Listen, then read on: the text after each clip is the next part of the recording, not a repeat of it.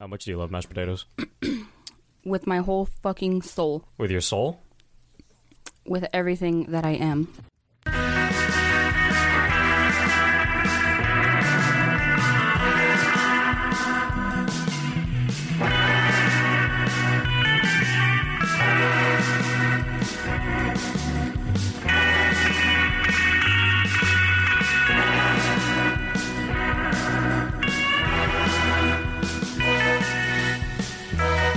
Sad, we're scared, we're unprepared. Hello, everybody, and welcome to Horror Soup. Today we will be discussing Donnie Darko from 2002. It is directed by Richard Kelly. The budget was 4.5 million, and they did a fucking incredible job on it. This is my favorite movie in the entire world. Did a pretty good job. They, fuck you. They did fucking. Am- this is literally my heart and my soul.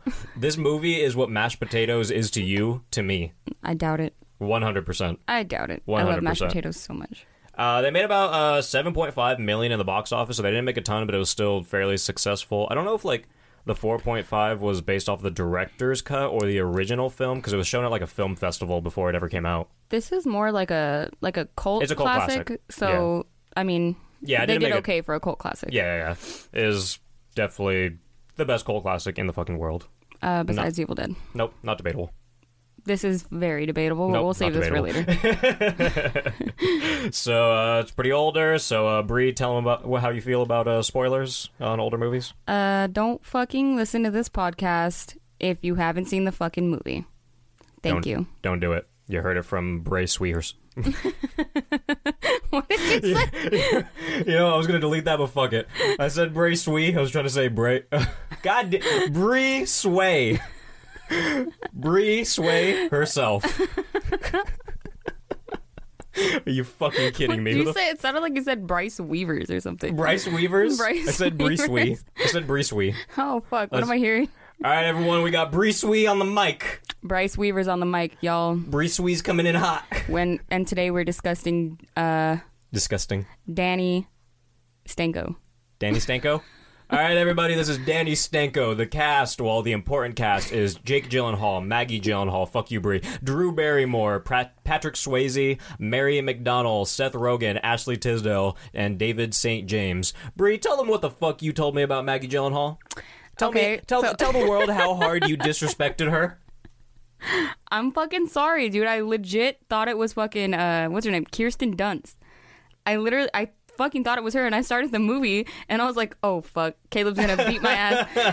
I like how you didn't even text me or anything. I was I was just like, "He's to find out on his own. He's probably already found out." No, I know I was gonna. And then I looked up the cast and I was like, I literally the whole time I'm watching the movie, like I've seen this movie so many fucking times, and like I've honestly like in the past I've looked up the cast and I knew it was Maggie Gyllenhaal, but for some reason Brie was like so.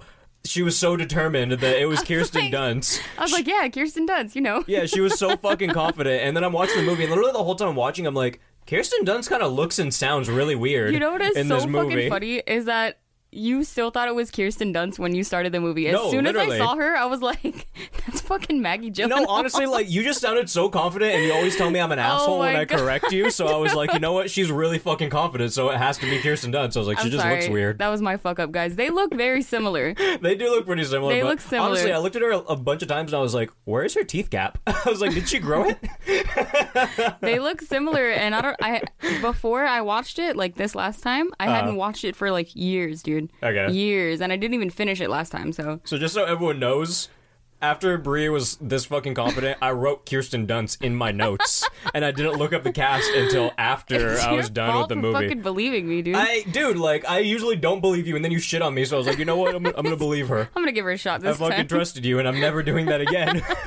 Don't ever trust me, especially with fucking actors. Like Dude, this was your last fucking straw. Like, this is it. This is the fucking straw that broke the camel's back. Yeah, this is it. My back pooped. and that's it's it. out. my back has been sent. So if I say Kirsten, I'm gonna try to go through my notes. I have so much notes, so I can't just go through and fix it all. So if I say Kirsten, I'm probably gonna quickly correct myself, or I'm just gonna stutter. So fucking get over it. Deal with it. Fucking get over it. Deal with it. All right, Brisa, do you got anything to say before you start this movie? Okay, so I'm gonna I, actually I'm gonna say something for you before we start this. Okay. Bree's been telling me forever that she does not like this movie.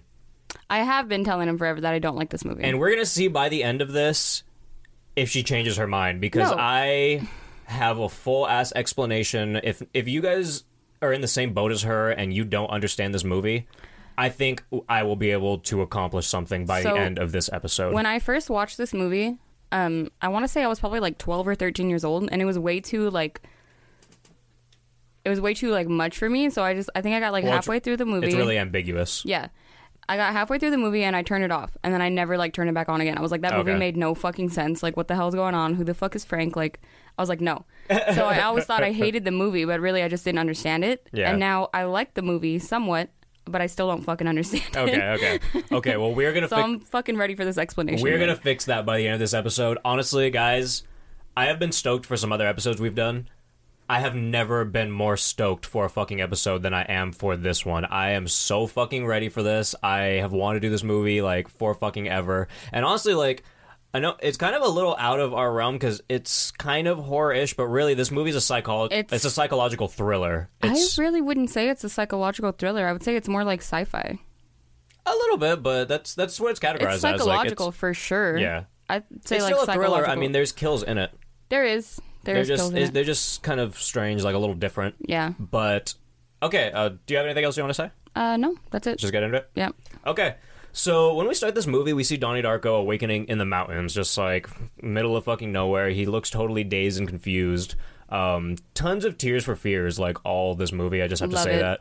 Fucking great soundtrack. the soundtrack in, the, mo- in this movie is fucking incredible. Mm-hmm. Like every time I listen to Tears for Fears, I literally just want to go home and watch Donnie Darko. yeah. No matter what, I always get in the fucking mood. And then after I I, don't watch, know the feeling I get when I listen to Tears for Fears, but it's just that shit. I can get jiggy with that shit. yeah, it's good shit. Good shit. And then like, and now it's like kind of gone. It's wrapped around for me because every time I watch a Donnie Darko, I get on a Tears for Fears binge. so like either way, like once it's I never-ending cycle. yeah, once I hear like one of them or see one of them, like the other one just comes in full fucking effect. Yep. And like I'm just blasting that shit like weeks at a time, like I every fucking love time. Tears for Fears. So yeah, all movie long we get a fucking beautiful soundtrack and always at the best times. Like I fucking love it. It gets me so euphoric feeling. I thought you were gonna say it gets me so wet. It gets me like, pretty "Oh, wet too. Calm down. So uh, we meet the entire family. Um, Donnie is played by Jake Gyllenhaal. His sister is not played by Kirsten Dunst. She is played by Maggie Gyllenhaal. I'm sorry. I said right here I don't care about the rest as much, but we did. I did mention the others. Like there's a, there's a lot of really good fucking names in this. Um, Yeah. Donnie tells his youngest sister, who is not Kirsten, fucking Brie, who is not Maggie, that she can get pregnant when she's in the eighth grade. Maggie gets pissed and calls him out, and Donnie calls her a fuck ass. And I'm pretty sure that's why I call people a fuck ass to this day. Because I saw this movie fairly young, and honestly, like I never realized it, but I was like, I think that's why I call people a fuck ass because I never knew where it came from. I remember. I remember that part from when I first watched it. Oh, do you? Yeah. Okay, yeah. I do too, but like I never put two and two together. But like I literally call people a fuck ass so You often. do. You like call me a fuck ass all the all time. the fucking time, All the dude. fucking and time, every has, day of my life. That has to be from this movie. Probably. Like, because No, I'm. mo- I'm pretty fucking certain that it's from this movie. yeah, I'm, I'm fucking positive, honestly. Because every time I hear that word, that's all I think about is this movie. and uh, Maggie tells him to suck a fuck, and the dad laughs as all proper fathers should. I love the dad in this fucking movie, Dude, dude. he's the best. He's, fucking honest- awesome. He is a ten out of ten dad. He's just always like fucking Dude, chilling and he's- his fucking La-Z-Boy. Like He's like my fucking grandpa, honestly. he is actually. He fucking is. He's a great. And uh, Donnie's mother, ma- Ma Mather, Donnie's, Donnie's Danny's Mather. Danny's Mather comes into the room and asks where he goes at night, and he lashes back and he tells her to start taking the goddamn pills, and she's just like, ah, fuck. And she walks out and closes the door, and he calls her a bitch. But like he does it like after she walks away, so like it's kind of like he's trying like, like, to avoid her yeah. from hearing it, but he also knows she fucking hears it. Yeah. And she seem or he seems to feel bad because he kind of like looks up and waits for a reaction, but she just leaves. Yeah, she doesn't say She anything. She like stops like right outside the door. Yeah, she just stands there and then she's like, "Ah, fuck," and then just kind of like comes to terms with it and leaves. I would turn around and go back in that room so fucking fast. Honestly- what the fuck you just call me? you got to think of her psychology on it though. She's like, you know, her kids been going to counseling and stuff. Like he's not okay in the head. I think she's just kind of like choosing right. her battles. She's kind of just like, oh well. Well, if that was he's my kid, out. if that was my kid, I would turn around and go whoop some fucking ass. If that was my kid, I'd be like, shit, what did I do to get called a bitch? I'd start questioning myself. I'd be like, did I do something? Like, am I being mean? Am I being mean? That'd honestly be me as a parent, like, one hundred percent. What have I done? and um yeah she leaves and she goes to her husband and she tell she's like your son just called me a bitch and he's like you're not a bitch you're bitching but not oh a yeah, bitch. he's like laying down on the bed. It's like, oh wow, I fucking love him. Uh, his um, li- he's literally a whole ass fucking mood. Like I is. love he, him so he much. is a whole mood. That's fucking me as a dad. literally. a few average scenes pass by, not like too important, and we see a clip of a eyeball and an ominous voice saying "Wake up." And that shit's just really fucking cool. 'cause you have Yeah. really cool music. Actually, no, you probably didn't see that. I should say this right now. Um, me and Brie watched different versions of the movie, so I've seen both versions tons of times. I know which version she watched, but um, she watched the theatrical version, which is 20 minutes shorter than the original, and a lot of scenes are either different or it's just missing scenes entirely. And the director's cut actually is much less ambiguous than the theatrical version. I was trying to watch the director's cut. Like I was gonna start it Hmm. from the beginning and just like rewatch it, but I had to watch it on YouTube because that's where it was free. And I'm not gonna pay another four dollars. Hmm. yeah. I was trying to watch it, and the quality was literally like ass, dude. Like everything was pixelated, and I couldn't hear anything. And I was like, all right. Hmm. I feel like that know might have been an issue Let me get what my four wa- dollars worth. I feel like that was an issue with what you were watching it on because I like looked up the YouTube one and it looked and sounded fine on my stuff. yeah, I was watching I it on my. Fire Stick. Oh, On my TV. Oh, that might be why. I don't Yeah. know. Well, something happened, but so yeah, we watched different versions. So Bree's probably going to be like, "Huh?" On a couple of things that I say because they're pushed into my version, but yeah, not hers. Loki uh, didn't remember that eyeball part you were just talking about, but I was no, just like, yeah, I okay. saw you shake. I saw you shake your head, but you kind of turned your head. And I that's was when uh. that's when I remembered. I was like, oh, I should probably mention that we watched different versions. Yeah. And also, I will say, like, they're both really good fucking versions. They both have their good parts and whatnot. But if you want to understand the movie a little more, like the director's cut kind of holds your hand a little bit. Not completely. Like it's Mm. still. It's still a little different, but there's passages from books from the Grandma of Death, which we'll get into. That's and that explains a lot of stuff throughout the movie. Like it explains the scenes before they happen. It kind of like it doesn't tell you exactly what's going on, but it tells you like this is what's happening, and you kind of piece it together. You said you own it, right? Yeah, I own it. I, Okay. You could borrow it. Yeah, you I'll- could borrow I'll it and watch it it. after. I, I personally like the director's cut like a lot more. It's fun. Uh, and it's not even just because of the book passages, because it has a lot of cool scenes they just added. Like this scene Okay. right here, when I'm talking about like we get some really creepy music, and it's like Frank's eye opening, and it says like "Wake up," and this is when the scene continues. It's really Okay. fucking cool. Like there's shit like that that I love.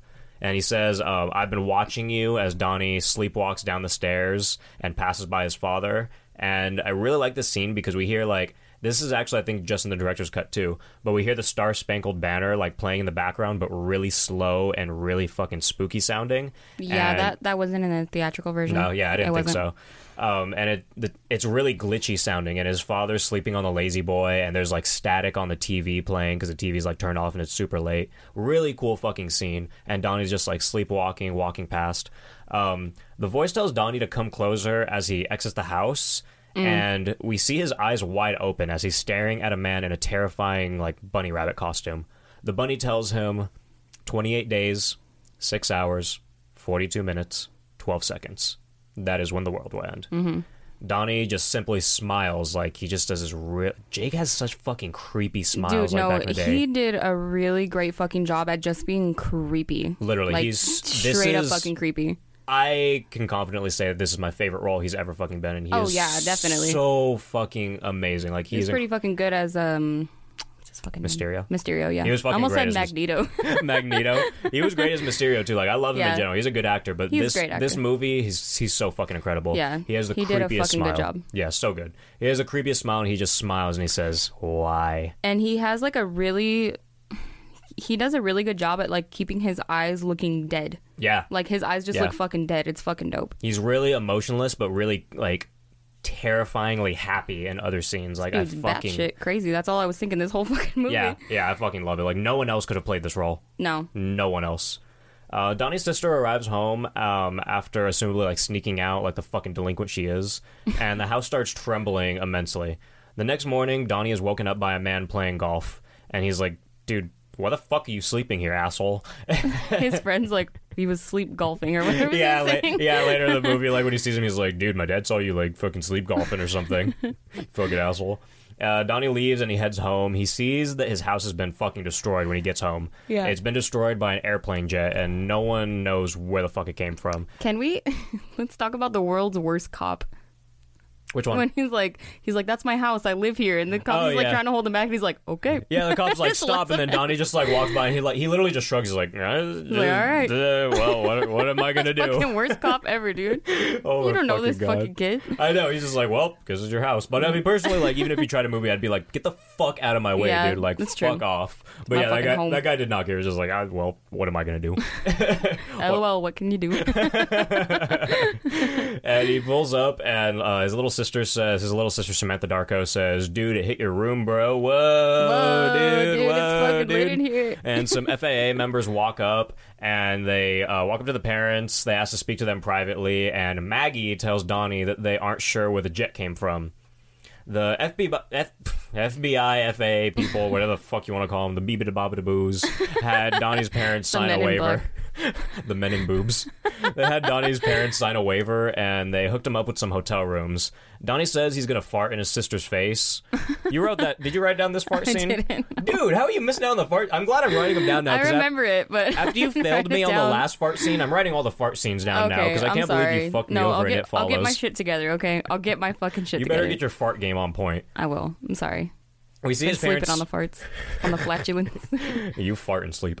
We see his parents speaking about how he avoided death and that someone was watching over him. I I think you saw like a shortened version of this scene. It's longer in the Yeah. director's cut. yeah. And uh, if he had been in his room that night, he would have been dead for sure. He's like someone's fucking watching over Donnie. It's really, it's really like emotional scene. Mm-hmm. The next day at school, his friends give him a cigarette, and he threatens his sister with an Ariel garbage disposal debauchery. his friend get because he's all like, "What hap? You know what's gonna happen if you tell mom and dad?" Right? She's like. You're gonna put Ariel in the garbage disposal, and he's like, "That's fucking right." he a cigarette, and his friend is all like, "That's good shit, huh?" Dude, I was so confused at this point. I was like, wait a minute. But Donnie fucking He's like- slays him every yeah. time because he's like the voice of reason. He's like, "It's a fucking cigarette, dude." Yeah, as soon as me and Miguel saw that, we were like, thank God somebody fucking know, said right? something. Because this kid's a du- fucking dumbass. It's good shit, huh? Yeah. Like, dude, what the, Fucking what the, stupid what the fuck, dude? Are you kidding me? Fucking grow up, dude. You're being fucking ridiculous. this, this, this isn't the marijuanas. This isn't anything of the sort. You're an asshole. Imagine the cigarette was deep, deeped, dipped in- PCP. Dipped in PCP. And that's why they're saying He's it. like, yeah, and dude, that's this the good fucking shit. that's the explanation for this fucking movie. You know, I don't remember if I have it written down later, but this friend actually says some stupid ass shit er- later. You know, what? I don't think I write it down. He says something about um, a keg, like when they show up to the party. oh, and he's like keg beers for pussies or something yeah, like that. Yeah. yeah. He so fucking he just sucks, he just dude. did stupid shit the whole time because he showed up. He's like, "Yeah, dude, I stole like three beers from my dad. I got. I got like two cigarettes and shit." And then Donnie's like, "Dude, we have a fucking keg," and he's like, "Keg beer." Is for pussies. Fucking walks in, gets keg beer. literally gets keg beer Fucking immediately. sucks. I only said that right now because I don't think I, writ- I wrote that down later. Okay, so we get to hear uh, head over heels while we see the high school jock, the bitch teacher, the new girl, fucking. Jock is doing coke as is tradition, like he's in his locker, like doing coke, and the I saw principal like was like, walks "Are by. you and- kidding me?" Dude, that scene is so a fucking, fucking cool though. a Like nar dog. that's honestly like okay with head over heels playing in the background too. Like this is the best like introduction to just what's going on in the This movie is fucking um, ever. late '80s, right?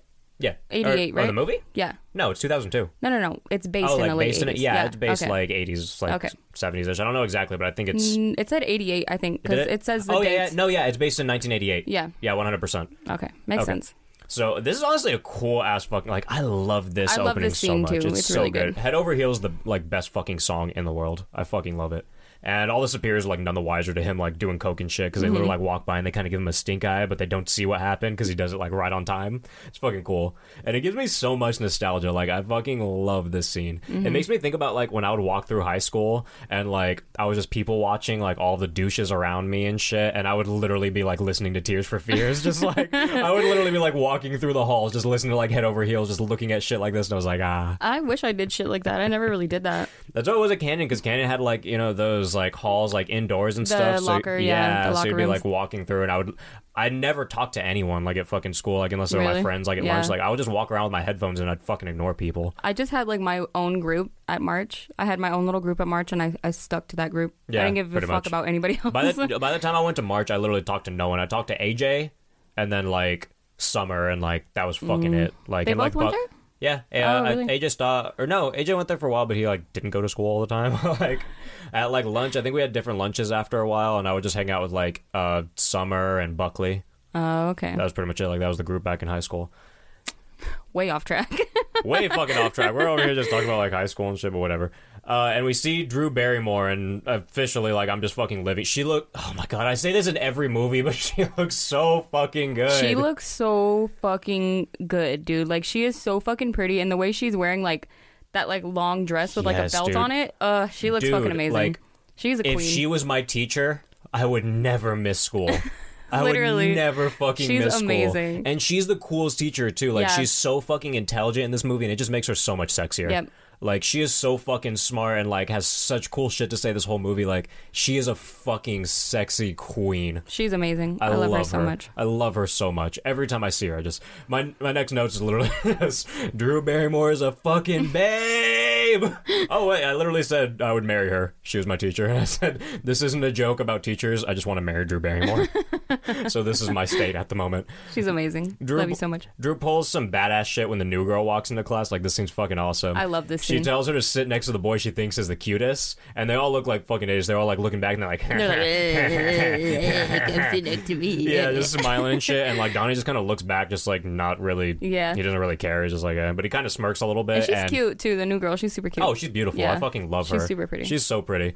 And uh, Drew catches this like immediately. Like she doesn't even say anything. Like Drew just catches her like looking at Jake uh, or Donnie, Jake Donnie, and she's just like, okay, go sit next to him. And she fucking she smirks and she puts on her glasses, and I fucking got wet so fast. I was like, Drew, you need to stop.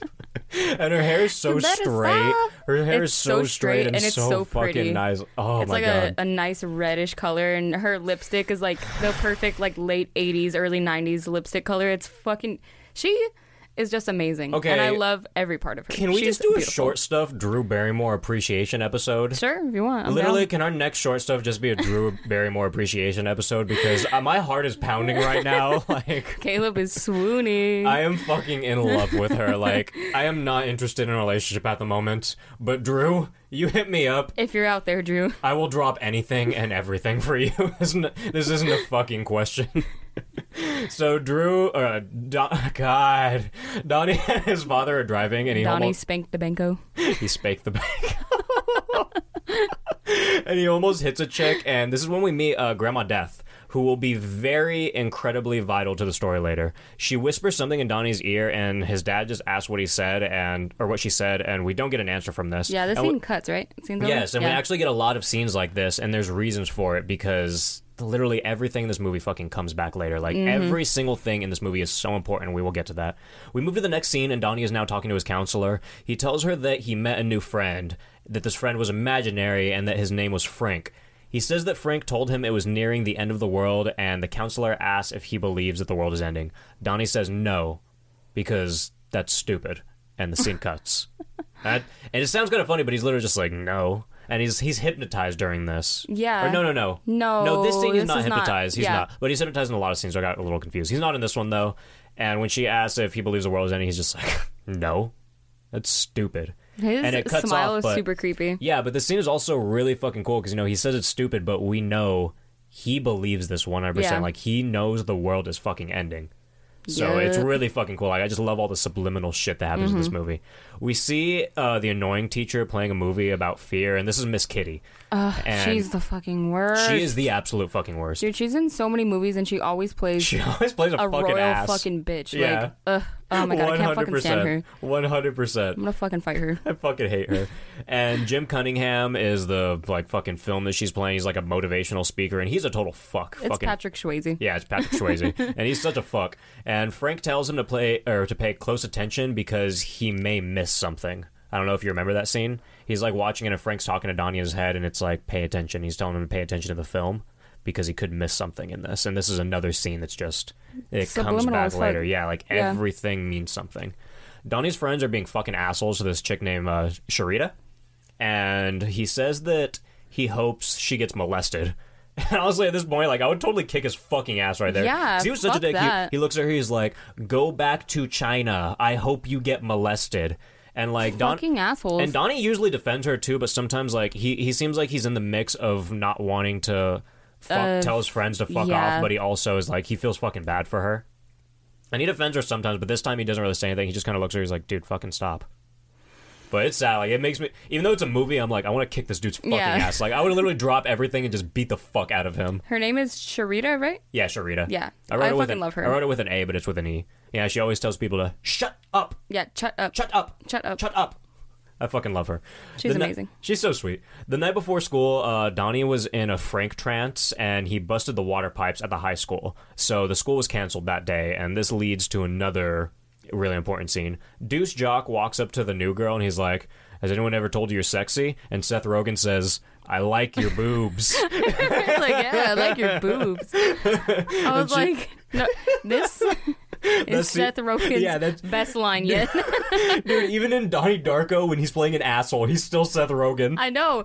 Uh, You know what I was thinking about it? I was like, oh wow, because I saw Seth Rogen, and I was like, oh maybe this will be a, mo- a movie where Seth Rogen doesn't play Seth Rogen. And then he's like, I like your boobs. I was like, Dude, it's crazy because the whole movie, he's a fucking jock asshole, but he still pulls He's a Seth Rogen Seth move. Rogen, yeah. He still pulls a Seth Rogen. Like, dude, the I like your boobs is the funniest thing ever. That was fucking hilarious.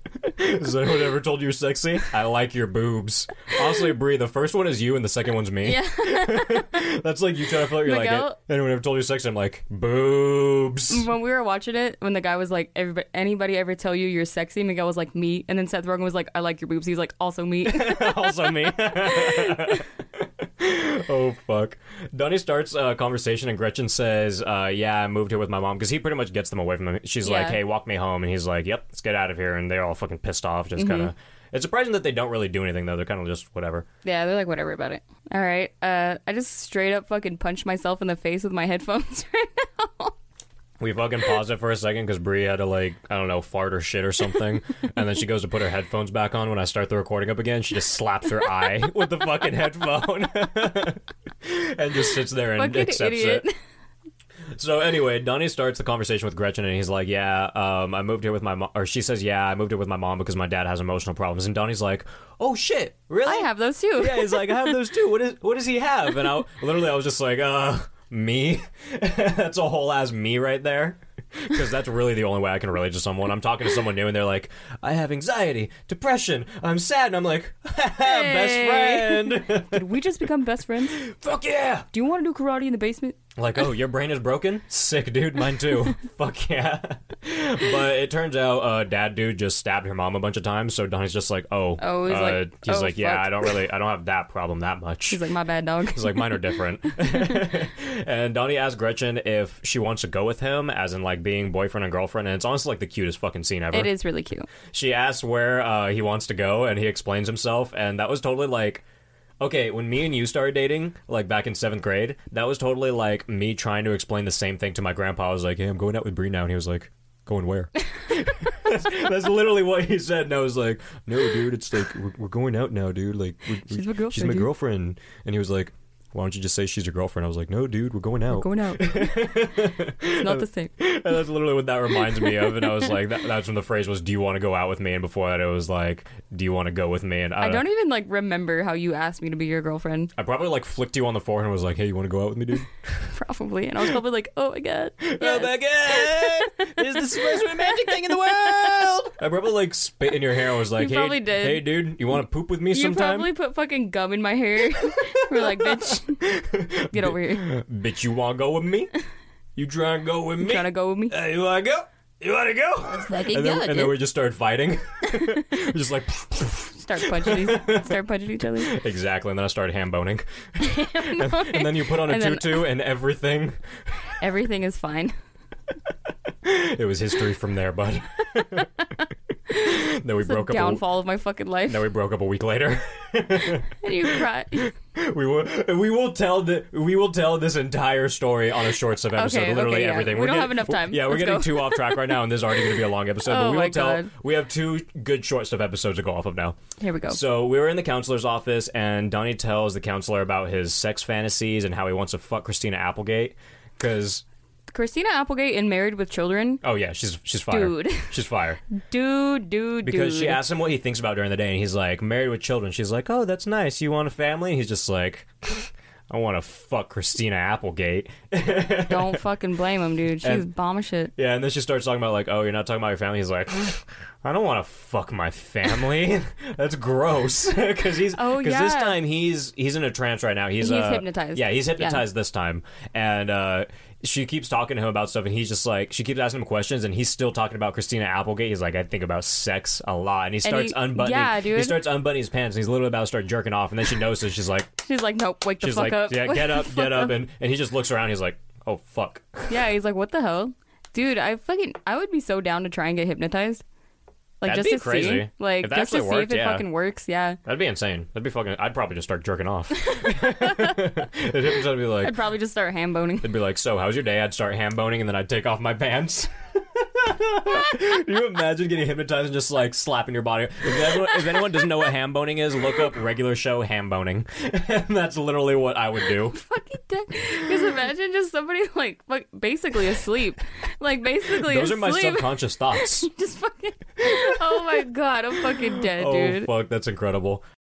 When you need mealtime inspiration, it's worth shopping Kroger, where you'll find over 30,000 mouthwatering choices that excite your inner foodie. And no matter what tasty choice you make, you'll enjoy our everyday low prices, plus extra ways to save, like digital coupons worth over $600 each week. You can also save up to $1 off per gallon at the pump with fuel points. More savings and more inspiring flavors make shopping Kroger worth it every time. Kroger, fresh for everyone. Fuel restrictions apply.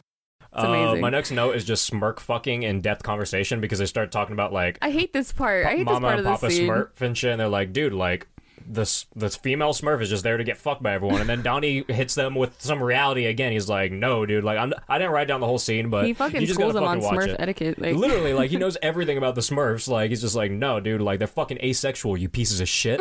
like they don't fucking do that. You asshole. And uh, after that, we see a stupid fucking parent teacher conference with asshole teacher hating on my girl Drew. Donnie is home alone and talking to Frank in the mirror. They're tapping the mirror at each other, and it's like distorting and shit. yeah, it's like wiggling and like Yeah. waving. It's, fucking really- weird. because I don't know if you know this in general, but like I don't know if it's the same in Donnie Darko's like time travel um like world, but mirrors are known as like portals. Yeah. they're Yeah, I known as knew that. portals in general. So that's kind of what that's what I feel like that's rese- representing in this when Mm-hmm. they're tapping at each other because they're trying to get through to each other and fucking conversate with each other and shit. So it's really cool. Donnie asks Frank why he made him flood the school. We get some convo, like some regular conversation, and Frank asks, "Do you believe in time travel?" And the scene cuts off. Um, dumb teacher makes a fool out of herself at the conference because she's all acting like she's hot shit and shit. She's like, why are my children reading this pornography? Oh, Uh-huh. it's like not even fucking pornography. It's literally just idiot. like a fucking educational book. Like yeah, some, it's like and it's high school. Like, Yeah, dude, like get the grow fuck up. over yourself. And she is the Fucking biggest stupid. dumbass ever, and she literally gets like schooled by fucking Donnie's mom. Yeah. because she's just like, "Do you even know who this director is?" Or I mean, who this uh, writer is? And I don't remember the name. I didn't write and down she's or like, of course I've seen Bonanza. Yeah, or she's some like, shit I've that. seen Bonanza. and like, she literally like fucking nods her head and looks around. She gets like patted on the shoulder by people and shit. And she's They're like, like, "Oh "It's yeah," okay. and then like half You the got other your pe- shit slayed. It's exact- Like, no, no, they're they're like on her side. They're No, like, I "Oh know. fuck yeah, you did good," and then like uh, the other half is just like, "You're so fucking stupid." Dude, yeah, I know, but I would be the one patting patting your fucking back like, hey, it's all right. Go Literally. fucking take a seat, bitch. Oh my god, this is literally fucking ridiculous. That reminds me of so many people I know. And we're now in Kitty. You know exactly who I'm talking Yes. about. we are now in a Kitty Dumb teacher's room. That's her name. And the kids have to read like some dilemmas and mark where they belong on the fear love meter. Oh, I love this fucking part, dude. This shit's fucking amazing. Donnie comes up and he reads um, Ling Ling finds a wallet on the ground filled with money. She takes the wallet to the address on the driver's license, but keeps the money inside the wallet. And he laughs and he's like, I don't get this. And she's like, Tell or mark an X on the lifeline. And he's like, Okay, well, life isn't divided into two categories. And Ling Ling keeping money doesn't have anything to do with simply fear and love. Like, there's a mm-hmm. lot more fucking to this. And he's fucking right. Like, that doesn't. he's fucking preaching up Literally, there, he's so fucking smart. I love he him is. It's crazy. and she completely ignores like his hard ass facts. She's just like, well. If you don't complete the assignment, you're gonna fail. Literally the worst fucking teacher ever. Like your student is literally like being intelligent and actually making good points. You're just like, well, if you don't do what I want you to do, you fucking fail. Like that's the definition of a shitty fucking teacher. Yeah. you're so fucking bad. And he, we just this, he just see him smile and laugh and like start to say something. He's like. and then the And then scene it cuts, yeah. it's fucking awesome. and he's in the principal's office, right? Yeah, Something like that. yeah, yeah. And then he's in the principal's office, and Miss Kitty says that they're like yelling and stuff. He's like, "All right, well, Donnie, your your test sto- scores are really fucking impressive." Yeah, like, he's a fucking genius. yeah, because he's an absolute fucking genius. He's like, "But we kind of hasn't have an issue here. What it what happened here?" And um, I don't remember who starts to say, it, but someone starts to say like what he said, and she's just like, "I'll tell you what he said." He told me to forcibly insert the lifeline card into my anus.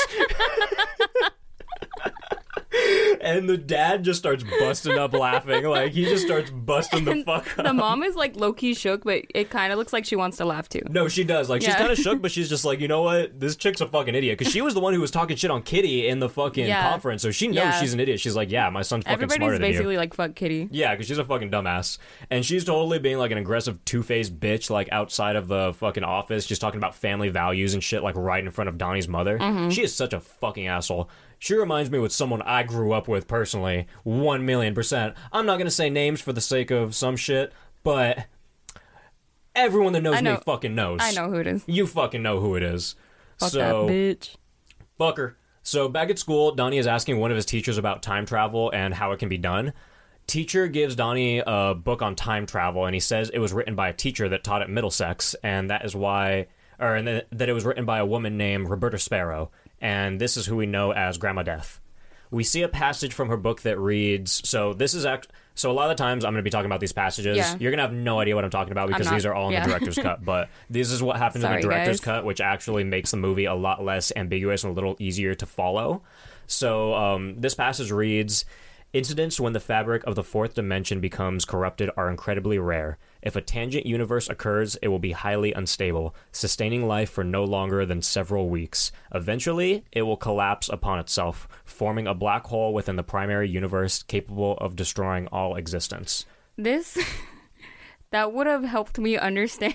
No, yeah, I know. So That's much why I was more telling in this you. fucking movie, dude. That's literally why I was telling you. Like, you would understand so Ugh. much more if you watched the director's. I'm director's cut. fucking pissed about that. There's good parts about the theatrical because some people don't like, you know, Like knowing yeah, everything, knowing yeah. Mm-hmm. all that. They like putting it together. So there's good parts to both of them, and I would, um, I, I'm not going to say anything about these passages when I start talking about them and I quote them. I'm going to say all of them as we go throughout the story. Yeah. But I'm not going to talk about them because I literally have an entire explanation for these at the end. So we're going to go into that at the end of the episode. After I'm we're so done with the fucking movie. excited for that. Yeah, same. I can't wait to start talking about it. I, I, I finished it last night, and I cannot get this fucking movie out of my head. I'm like, I need to fucking know. it's going to blow your fucking I mind, need dude. to fucking know. It is going to blow your mind. So, while talking to his counselor, Donnie reveals that Grandma Death told him that every living creature dies on Earth alone. This is what she whispered into his ear earlier in the movie. And he tells a story about his dog Callie who was sick and wet under the porch. And the counselor asks him to die. Like, a question. She's like, to die? And he says, to be alone. And that shit hits me Yeah. so fucking hard because my hit. my ass is 100% dying alone. I'm dying alone 100%. Like, there's no doubt in my mind. I don't think so. I was like, fuck, that hurt. Fuck. and the counselor asks Donnie if this scares him, and he says, I don't want to be alone. And the scene just fucking ends. Literally, that scene makes me fucking cry. Like, that scene has always, it, since I first saw this movie when I was fucking young, like, that scene's always gotten to me. It's fucking sad because like his mind is so like fucked. You know, It is. it's sad, and yeah. his parents aren't bad parents. Like Yeah. they're not terrible parents, No. but there's just yeah, it sucks. Yeah, I mean, like, shit, my brain would be fucked up regardless of my parents or not, but. And I got some fucked up ones, now I'm even more fucked up, and look at where I am now. So my mush. Making a good fucking podcast. My brain is mush. This is the only good thing in my life. Your brain is mashed potatoes. Mashed potatoes. As so, is mine. So Brie loves me. Donnie and his father and a few others are in the living room watching TV when a wormhole starts to appear out of his dad's chest, and then his little sister's, and then his own. And you actually saw a smaller version of this too. Like it's actually. It's Mm. sped. It's you still see it, but it's sped up in the director's cut. I think the director's cut does this scene a lot more justice. The Okay. theatrical version is still cool, and you still see pretty much all of it. But the I had no idea cool. what was going on. I was like, is this like an orb? Like what is this?" no, yeah, this? I Like- remember the first time I watched this. It was with my uh, ex girlfriend. Like that was the first time I watched it. It was on Netflix, like Uh-huh. a good while ago. And um, actually, no, I don't think that was the first time. But it was the first time I really watched it and paid attention. Yeah. And um, I remember seeing that wormhole, and I was like, "What the fuck is It going on?" Because it's weird. weird. It looks like water. yeah, it It's looks like water. Yeah, and it's just like, It's like moving jelly, around. like clear, like petroleum Yeah. jelly type of looking thing. Yeah, it's fucking crazy. I love it. and it starts to come out of his own chest. And Donnie's only reaction is to just laugh. He just giggled, yeah. Yeah, he's just laughing and he's just like watching what happens. The worm starts to move and he proceeds to follow it. It takes him all the way upstairs and into his dad's closet and it leads him to a box where his father is keeping a gun. Yeah. And he kind of just picks it up and he looks at it and then the scene cuts. After this, Donnie tries to make the moves on his girlfriend, and she basically says it's, oh my god, she says it's like the not right, it's not the right time, and he's just like, why? She's like, well, I just want to feel it, and also some fat dude is staring at us, and it's he's this It's- dude wearing a giant, obnoxious orange jumpsuit, And smoking, smoking a a cigarette, cigarette with sunglasses and- on. Yeah, smoking a cigarette, and he has a fucking sweatband on, and in reality, Bree was just staring at them, and that's why my man Gyllenhaal couldn't get any smooches because that was Bree standing in the corner. That is literally my fucking spirit animal, dude. That is like the embodiment literally of me. Brie. Me when I finally start going to the gym. just fucking creeping on people, making out shit. The only thing it was missing was like a fucking stick of pepperoni in her other hand. Oh yeah, summer sausage baby all day. And Donnie, Donnie's parents at dinner are conversating after this, and mother says that Donnie telling any woman to insert shit in her ass shouldn't go without punishment. And the dad says, I think we should buy him a moped. I So- love his fucking dad so first so much. off, best dad ever. Love this man. Ten out of ten. Would dad again. Second of all, it reminds me of when my high school teacher, like, literally straight up told me that he was gonna fail me, even though I turned my work in. This guy was like a kitty, honestly. Really? This guy was like a fucking kitty. what teacher was it? Um, do you remember when we went to Hayden's uh, graduation a couple weeks ago? And remember we were in line, like getting our tickets tech or checked or whatever. Tickets checked? Yeah, our tickets checked. And remember I told you I was like, I think that's the dude I told to suck my dick. Oh It yeah, was- I do remember yeah, this. it was him. That dude was a fucking kitty, straight up. Because I remember I got his ass in the principal's office too. Because the principal took me in after I. Okay, let me finish the story real quick, and I'll get to that. Okay. He straight up told me he was going to fail me, even though like I turned my work in, and he literally like he didn't say it exactly, but he worded it. He was like, "Because I don't like you." I was like, "What the fuck?" So I was like, I literally told him I was like, I looked at him and I was like, "Fuck you." And then I literally started walking out of the room, and then I turned around, I flipped him off with both hands, and I said, "Suck my dick," and I just fucking left. And on my suspension paper, it said, Caleb said, fuck you, suck my dick to his teacher. And I remember I kept that paper for a long time. I don't remember what I did dude, with it. I kept my suspension papers too from Palm. I wish I still had it. I Don't it. know what the 'cause- fuck happened to Yeah, them. I wish I still had it because that was a good one. So yeah, I got his ass in the principal's office later too because I got took taken into the principal's office to talk about it, and I was like, dude, this guy fucking told me he was gonna fail me, like literally for no reason. I was like, and I turned my shit in, and he was just like. Well, you know, he just thought I was lying. He was just like, "Oh, well, sounds like you're lying, whatever." And then I opened up my backpack and I was like, "Really? You want some fucking proof?" And I pulled out my paper, and it was a paper that literally had like a B plus on it.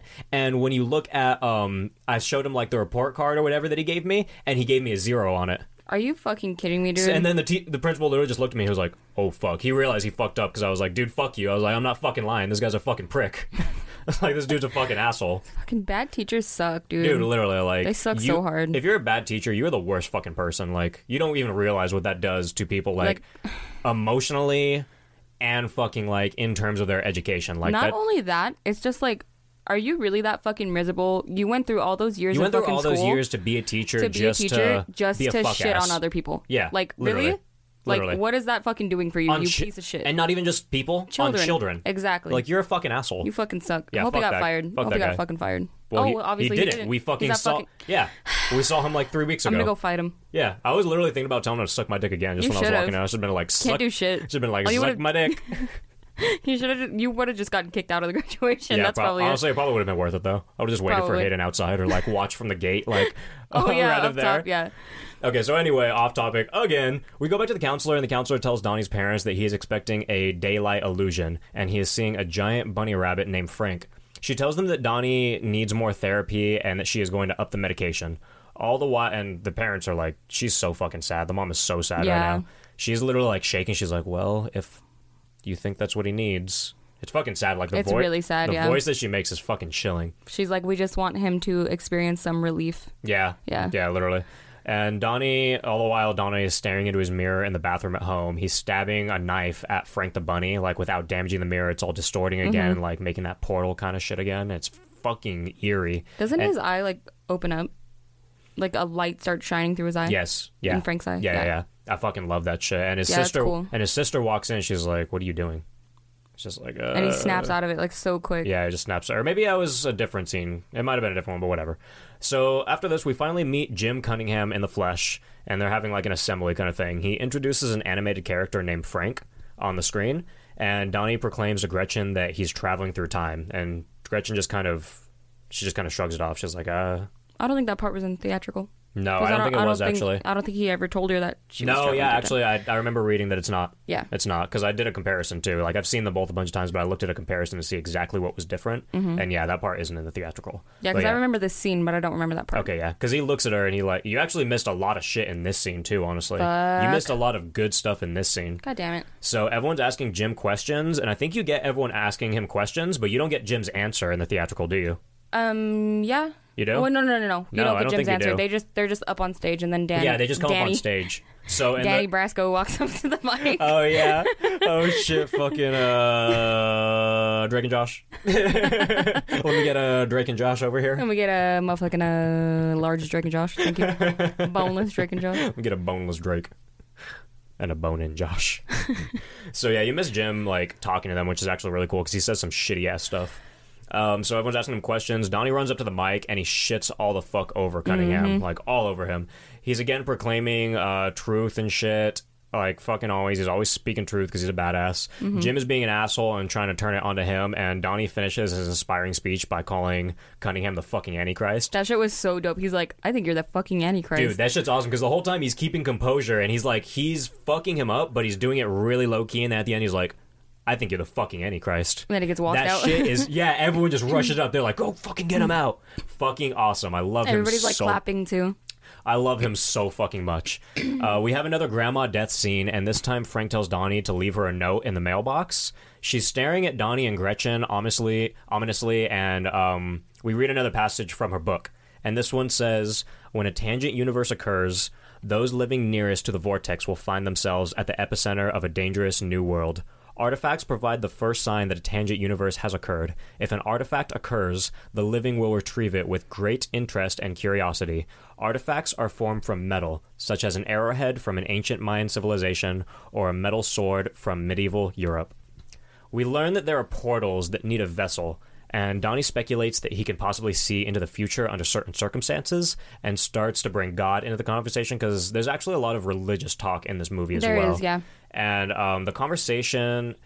It's just he starts bringing God into the conversation. The teacher decides that he can't continue with this anymore because he's like, "Well, Mm-hmm. Yeah, I, yeah, yeah, I can lose my job. He can't talk about religion like to children and whatnot."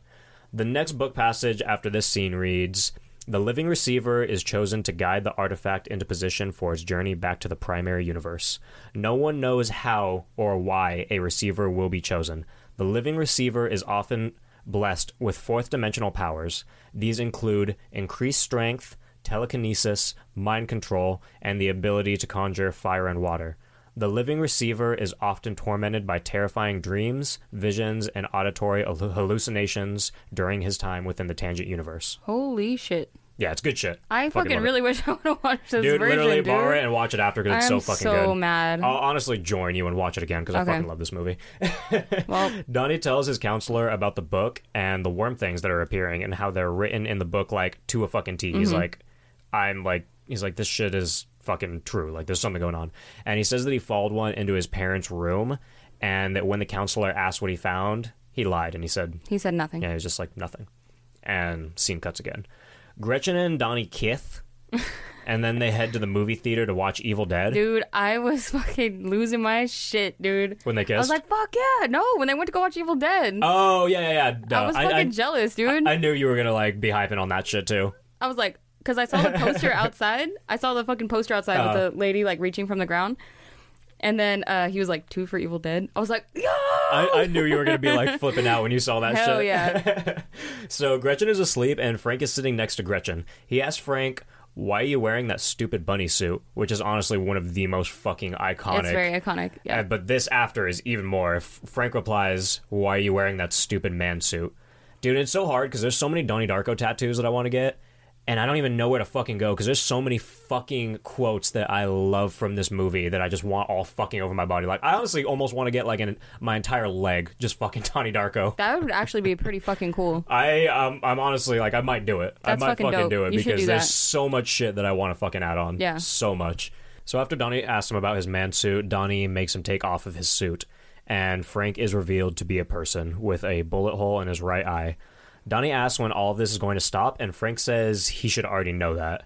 Donnie just kind of giggles again. Mm-hmm. It was so weird. Like I was not expecting that mask to ever come off during Yeah. the movie. Yeah, I was no, not yeah. expecting that. yeah, you don't expect it all, and then You it's don't. like you And see then- it's just a normal ass person, Yeah. like with a gunshot wound to the eye. That's why I was like, "What the fuck?" Yeah, it's fucking crazy. Crazy. It is fucking insanity.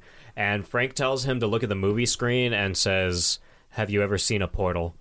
And Frank gives him an order. Donnie leaves the theater, and Gretchen's still just like asleep because Mm-hmm. she's asleep this entire time. She's fell asleep at the very beginning of the movie. So unappreciative. I know, right? During Evil Dead. During Evil Dead. How fucking Dead. could you? The fucking disrespect, honestly. no, dude, I was so fucking mad. I was like, "This lame fucking bitch." the whole disrespect.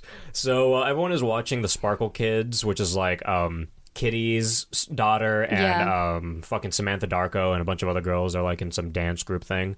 They're doing their kid sparkle dance thing, and Donnie is at Jim Cunningham's house. He is dousing it with gasoline and he's setting the entire place ablaze. He arrives back at the theater right as Gretchen is waking up, and on the next day, Jim Cunningham's house is fi- his hou- his house fire is on the news, and we learned that his home was a fucking kitty porn dungeon. Yeah, that part blew my fucking mind. I was like, "Holy yeah, dude. shit, dude!" Yeah, dude. Dude's a fucking creep. And uh, Maggie Gyllenhaal was on the couch like, "Holy fucking shit!" I was like, literally my fucking reaction. I was so do like, remember, "God damn!" you remember about what I said earlier when um, Donnie was watching Jim Cunningham on the screen in Kitty's class, and um, Frank said, uh, "Pay attention, you might miss something." yes, this is what he's talking about. Oh, okay. So that's one of the things I'm talking about. Like every single fucking thing they say and do leads into something else in this movie. Wow. Yeah.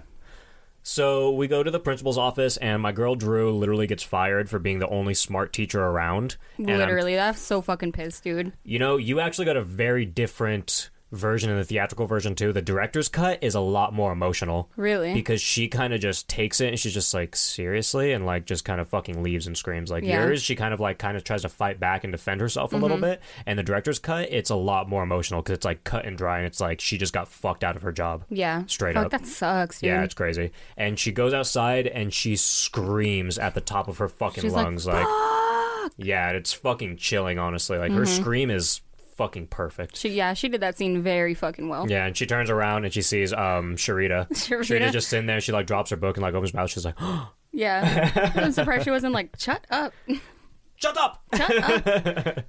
Donnie's mother is going um off on a trip because Kitty comes over and complains. She's like, "You're not taking Sparkle Motion seriously."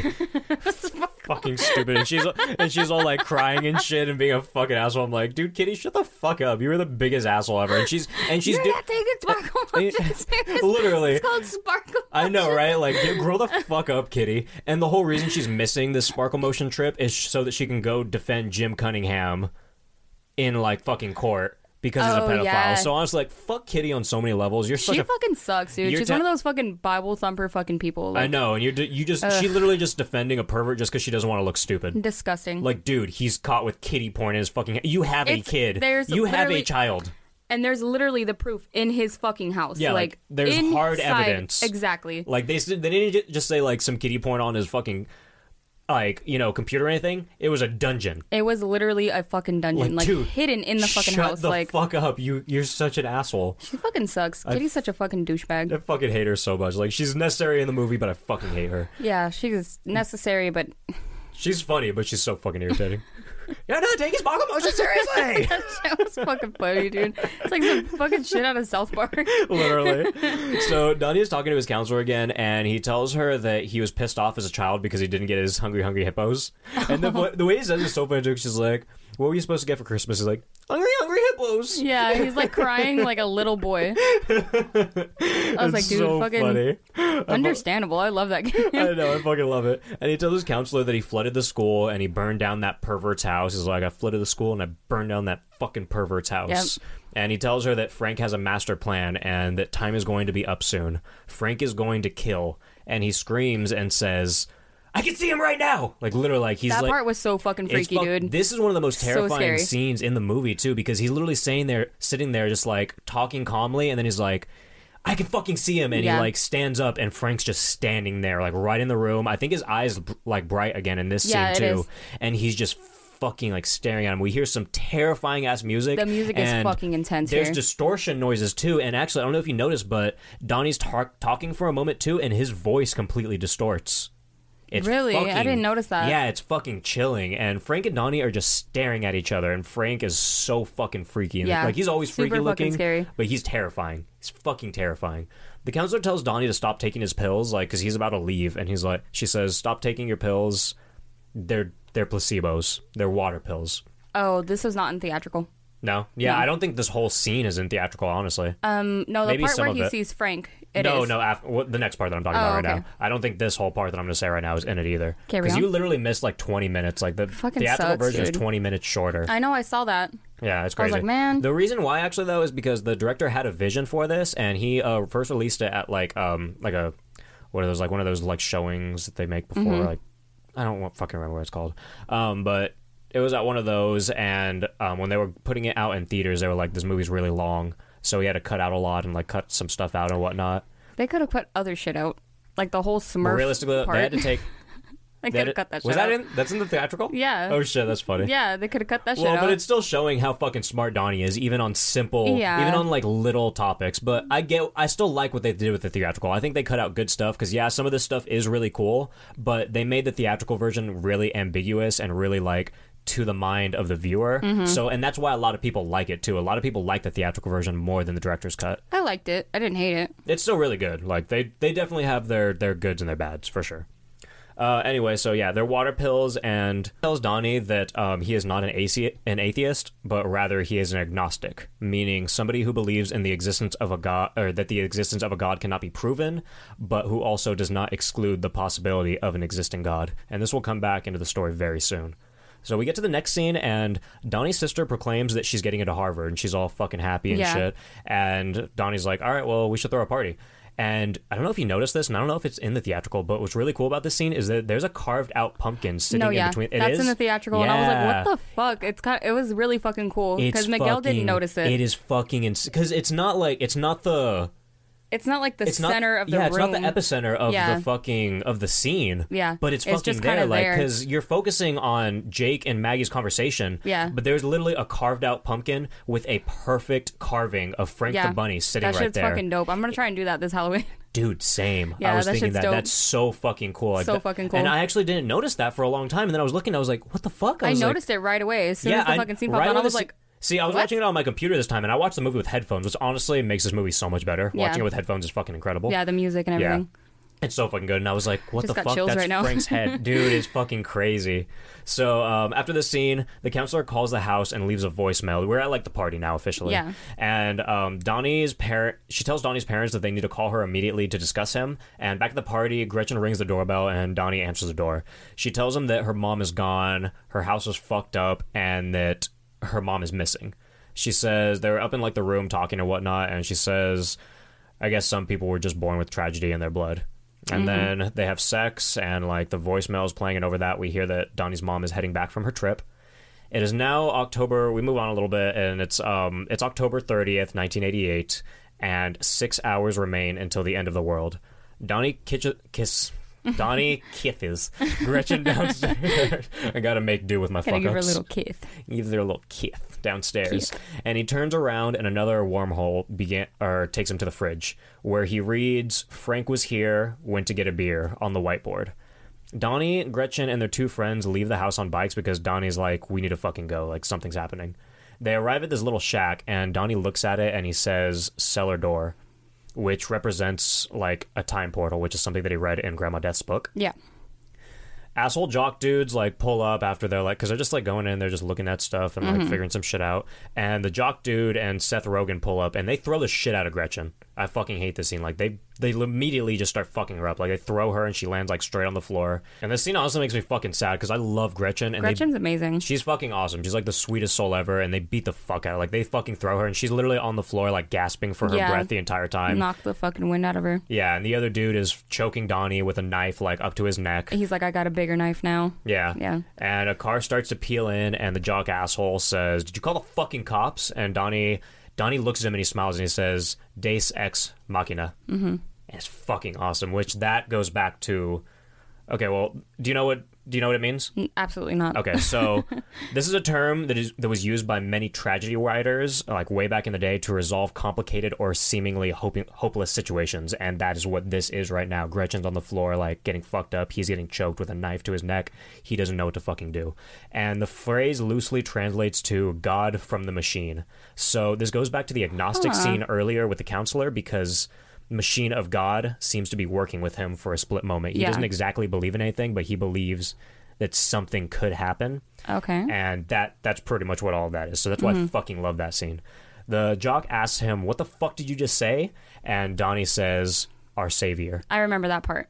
And then Yeah. the car drives up. And this car is seen earlier in the movie too. Yeah, Yeah. Yeah. It's and I was like, what the fuck? I saw this mm-hmm. earlier. And the car peels in and it runs over Gretchen on the gla- on the ground, and she sees the car driving toward her, and she yells for Donnie. And it's honestly so fucking sad. It's sad. fucking heartbreaking, dude. It's so fucking sad. And out of the car comes a man dressed as a clown, and he calls to Frank, the driver. The man in the bunny costume walks out of the car with his mask off. Mm-hmm. He asks if she's. He asks her uh, or Donnie if she's dead, and then he proceeds to get angry, and he's like, "What were you doing in the middle of the road, huh? What were you thinking?" And Donnie doesn't react at all. He pulls a gun out of his pocket, Shoots him in the Frank eye. right in the eye Yep. shoots him right in the eye. And he looks at uh, Frank's friend. He tells him to go home and tell him tell his parents that everything's gonna be okay. And he says it like like crying, like tears Yeah. in his voice. Is like tell go go home, tell them everything's gonna fucking be okay. It's so fucking sad. It's like chilling. It is. It's very chilling. And we now see where Frank the Bunny received the gun wound. Everything kind of ties together now a little bit. We'll explain it later. Grandma Death walks up and tells Donnie, A storm is coming. You must hurry. He drops his gun and he walks home with Gretchen in his arms. And I don't know if you realize this, but he was obviously very far from home. Yeah. He walked home carrying Gretchen, and when he got back too, he wasn't sweated or anything. Remember how we talked about earlier how the living receiver in the fourth dimension receives powers like the ability to bend fire, water, and Oh. strength and stuff like that, Yeah. telekinesis. This is his strength. Oh, okay. So that is why he wasn't winded whatsoever, like Holy just walking shit, home yeah. with Gretchen. Yeah. Um, he gets inside and he kisses his sister on the forehead while she's passed out and her father's La-Z-Boy.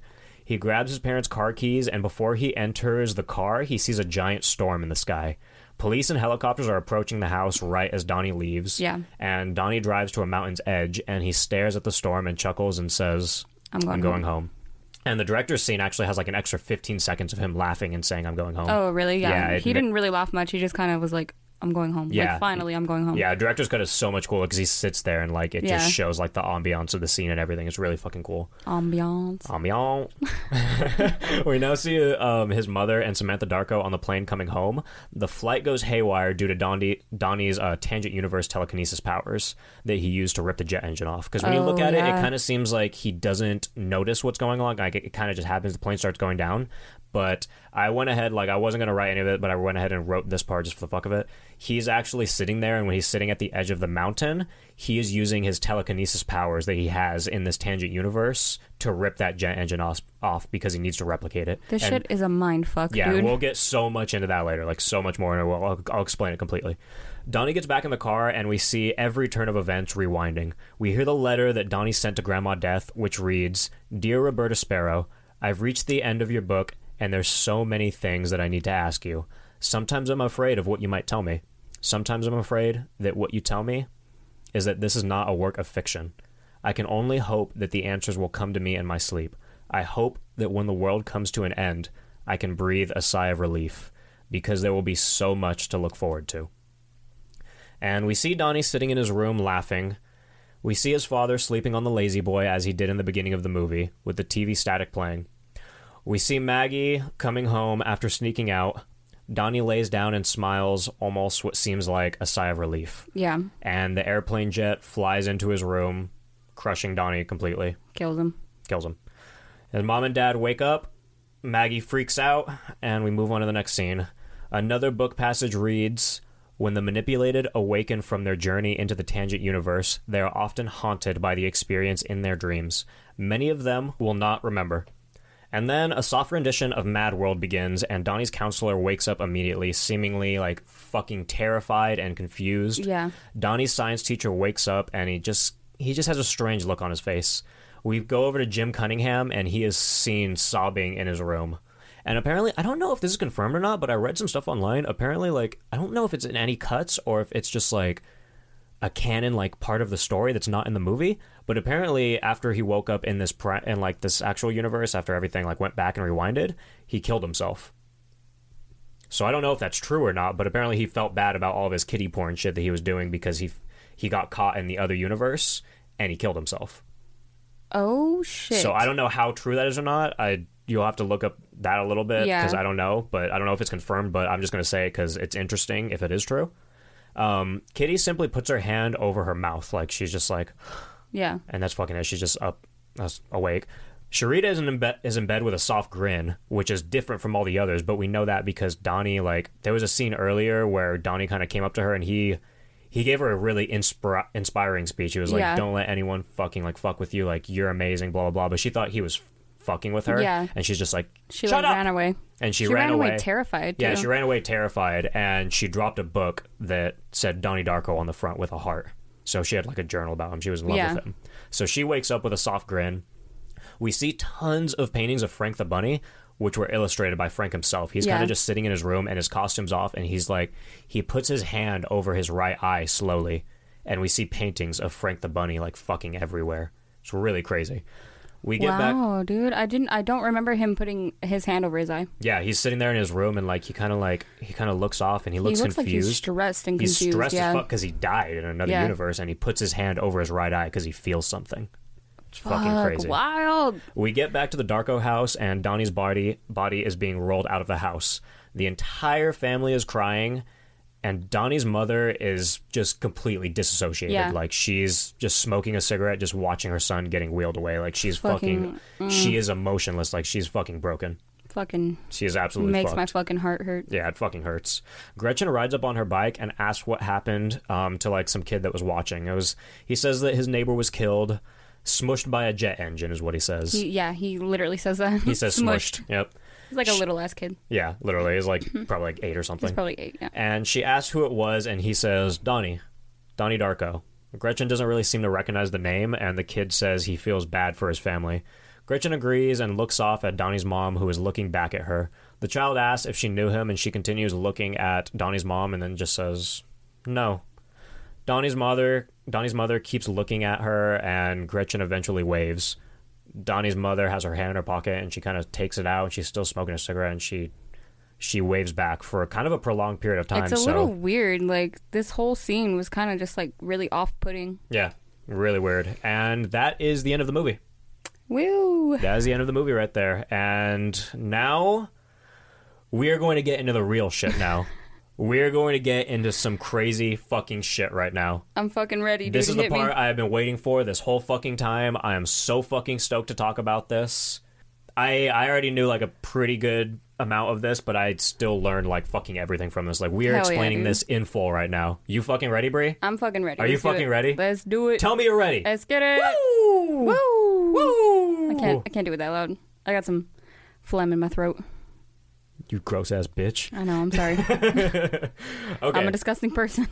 Okay, so now we are officially going to get into the explanation for this film. And there are actually a good number of explanations for this movie, with some being schizophrenia, a dream, a looping tangent universe, or Donnie being shown the future by Frank the Bunny. But none of these explanations really make as much sense as the main ex- explanation, which is time travel. Yeah. And that is what we are going to focus on right now. This is the explanation that I 100% back. This is the one I think has no fucking plot holes in it whatsoever. So this is what we are going to talk about. Like literally, after I finished the movie, I was like, okay, the only thing that I could think of that would make this movie make the most sense is time travel. Yeah, it's really Yeah. the only thing that makes sense.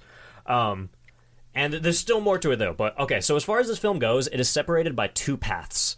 Think about just a left path, a right path, like a fork in the road almost. Okay. One path being the primary universe, which is the universe they currently exist in, and the tangent universe, which is a parallel universe that a majority of the film is set in, like literally the whole fucking movie except for like the fucking end, pretty much. Okay.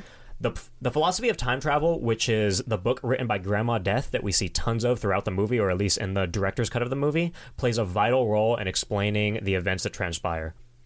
This book basically states that time travel is usually a stable construct, but every so often the fourth dimension gets corrupted. And if this happens, it creates a highly unstable tangent universe, which, as we heard in the movie, will only last several weeks before it collapses. Mm-hmm. This, and that is what represents 28 days, 48 hours, uh, what is it?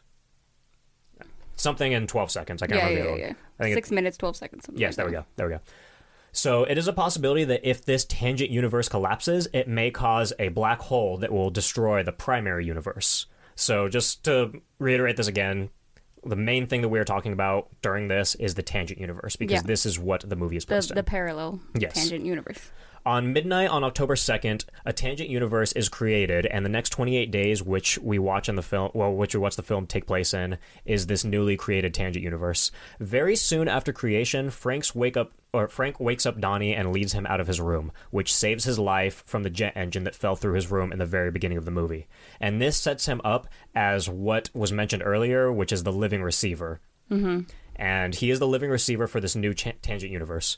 We do not know how the tangent universe was initially started, but we do know that a tangent universe is an exact copy of the primary universe.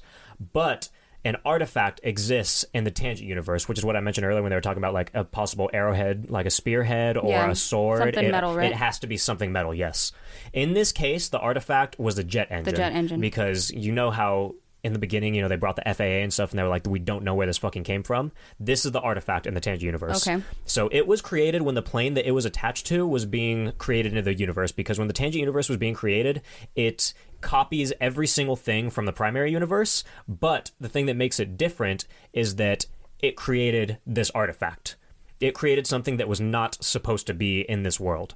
So when it was created, when everything was being created and the plane was being created, two engines were created on this plane. The second engine was not meant to be in this tangent universe, so it throws the entire universe off balance.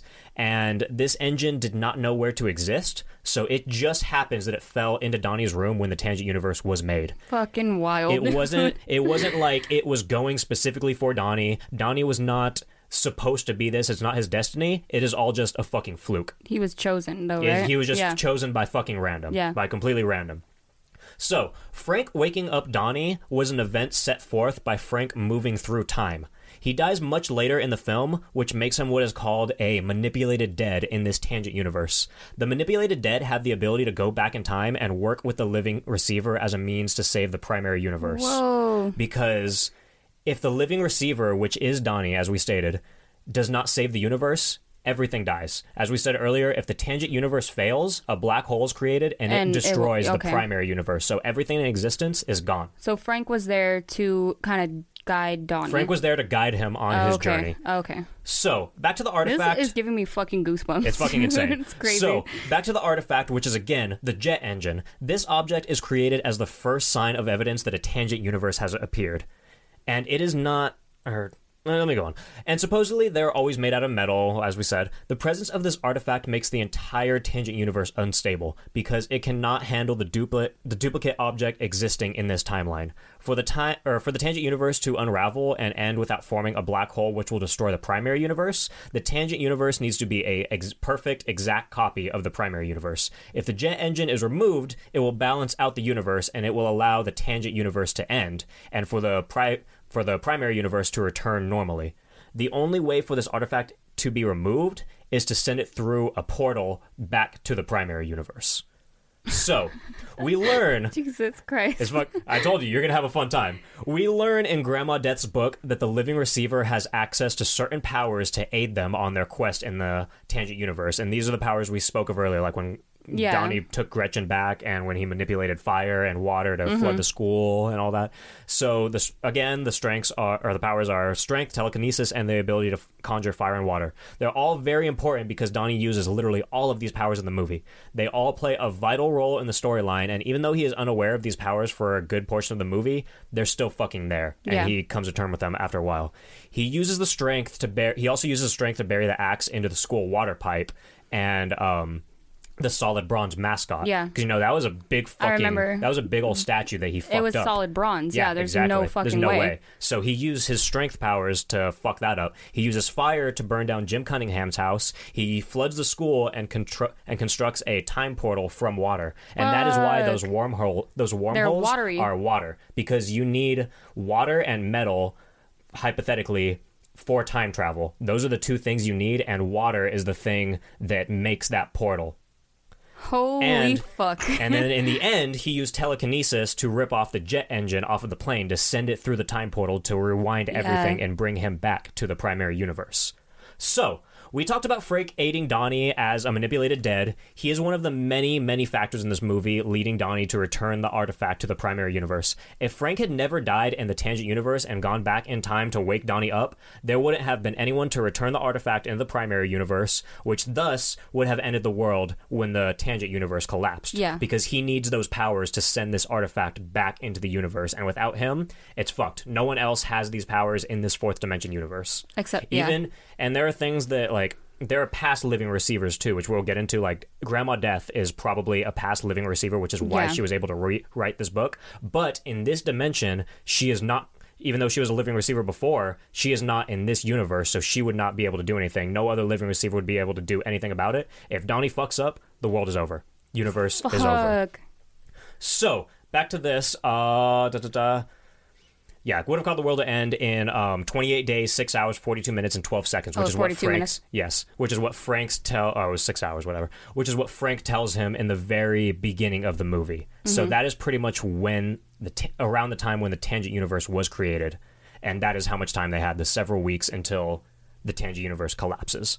Since Gretchen dies in the timeline, she is technically also a manipulated dead, but she doesn't seem to appear to Donnie in the same way that Frank has for the entire movie. Because these manipulated dead, they can appear, but they don't have to.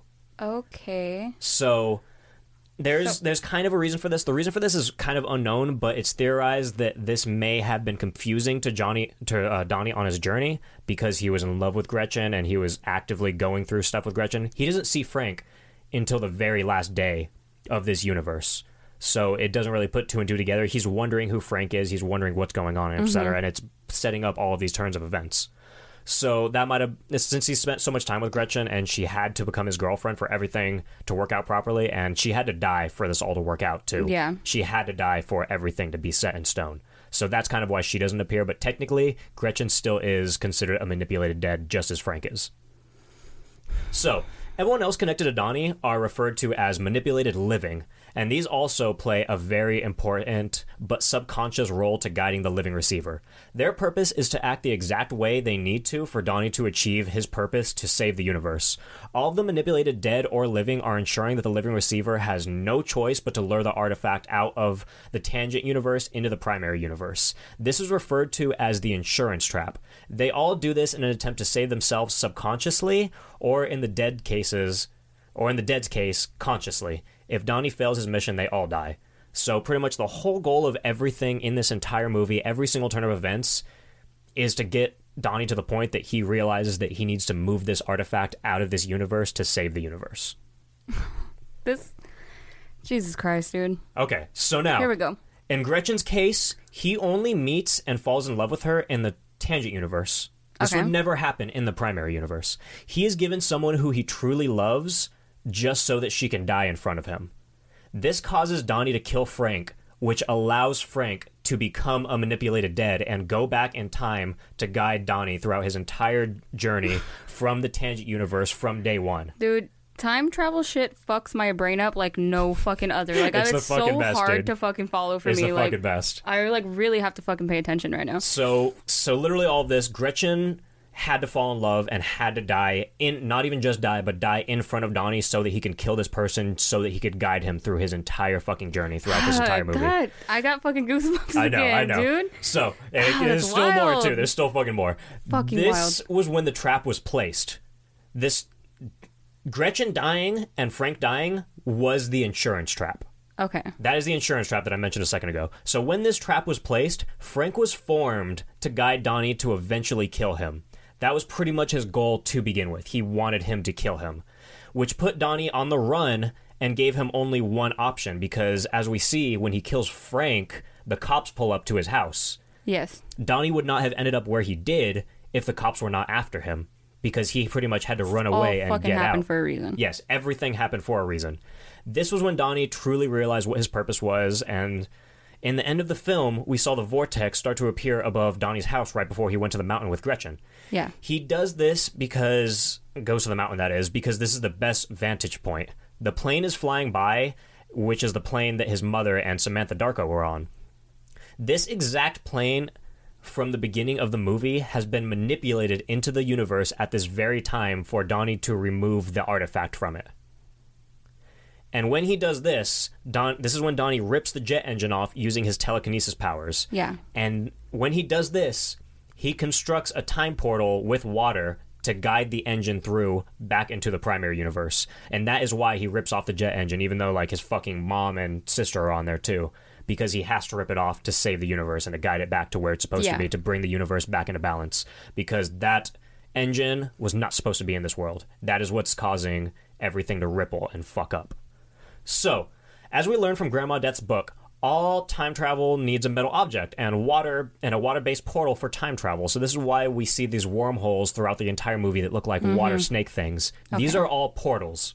And fucking just they're just all time travel things. Like, you know how the the wormhole led him to the gun? Yeah. The gun is what he used to kill Frank. Oh fuck. You know how the portal or the wormhole led him to the fridge that said Frank was here, went to go get beer? And then he the portal led him to leave too, right? Yep. Yeah. Yep, all of it. Fuck. The portal led him to leave and led him to go ride off on his bike for This Gretchen to die. fucking Yep. nuts, dude. So at this point in this movie, in the movie, we saw everything rewind. This was all of the events over the last 28 days ceasing to exist. This is why we saw everything go back because the tangent universe is gone. It's fucking done. Yeah. The primary universe is now unpaused because this entire time the primary universe isn't going. It pauses. The tan- the tangent universe comes into existence. takes over They live in there, yeah, and it pauses everything else. Okay. And then right when the tangent universe ceases to exist and the primary universe is able to exist again, it just unpauses. Everything goes back to day one. Fucking wild. Donnie wakes up in his bed and is aware of what he's done and of what happened. We see this because he looks at the camera and he kind of like smiles and laughs Yeah. and then he turns back over. At this point, he is what is known as a surviving living receiver, and this stuff gets kind of complicated too. W- this is what Grandma Death is speculated to be, as she seems to be a living receiver in the past. You know, like I said, like she wrote the book and all that. She safe, so pretty much what she did, she safely moved her artifact back in her own tangent universe that she experienced whenever the fuck she did. Okay, so so besides Grandma Death, um, are all living receivers supposed to die? No, I'll, I'll get to that right now. Okay. I'll get to that right now.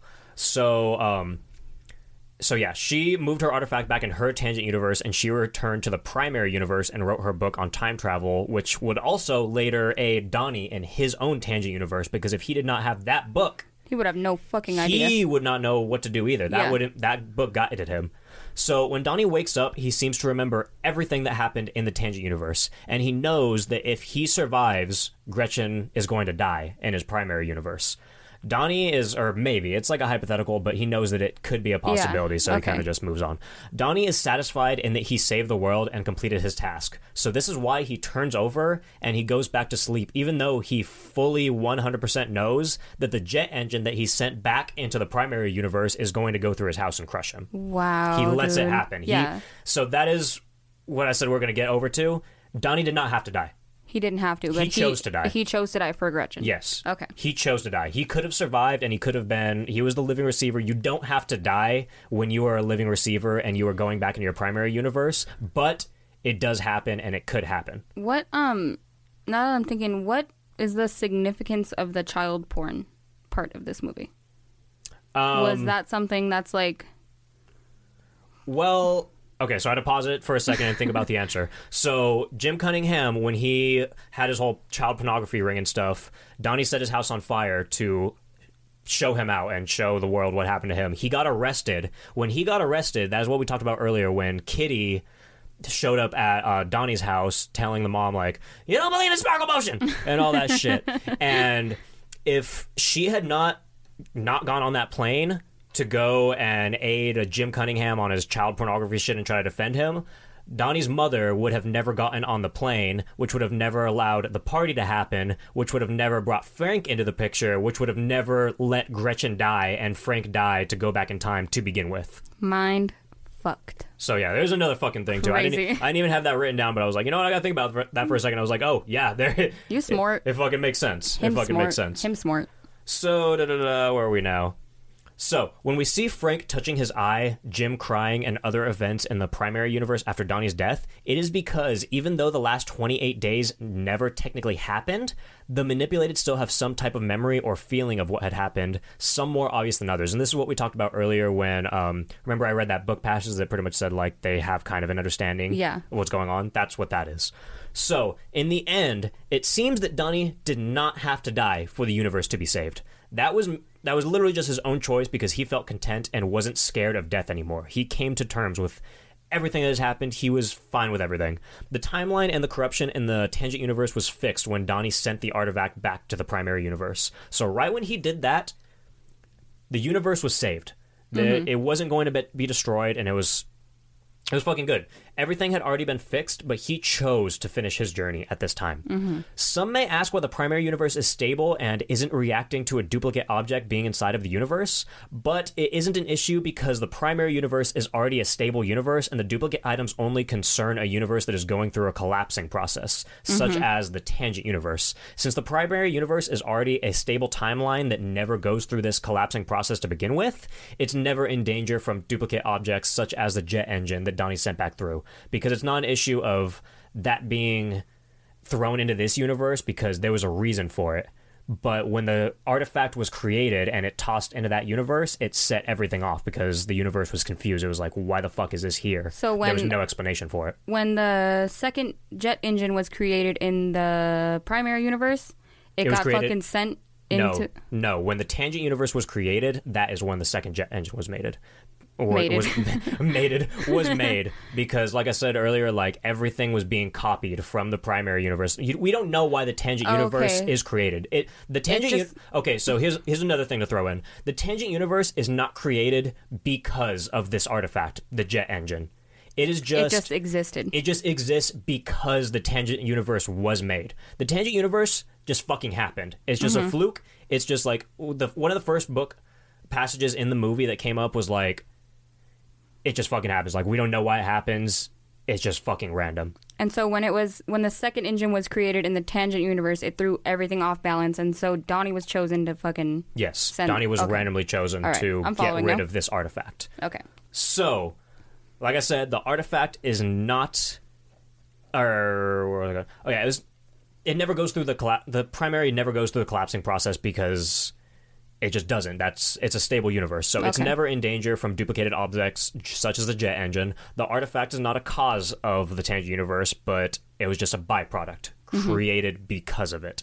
Which is also why there isn't a possibility of another tangent universe starting up when Donnie sends that artifact through the portal at the end because that universe is already fine. He's just using it as a vessel. He is just throwing this item that he needs to get out of the other universe into this universe because this universe is already fine.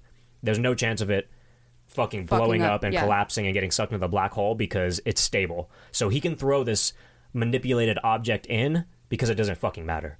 He can just toss it in and it's like he's just getting rid of trash from another universe. Okay. He's just dumping it somewhere.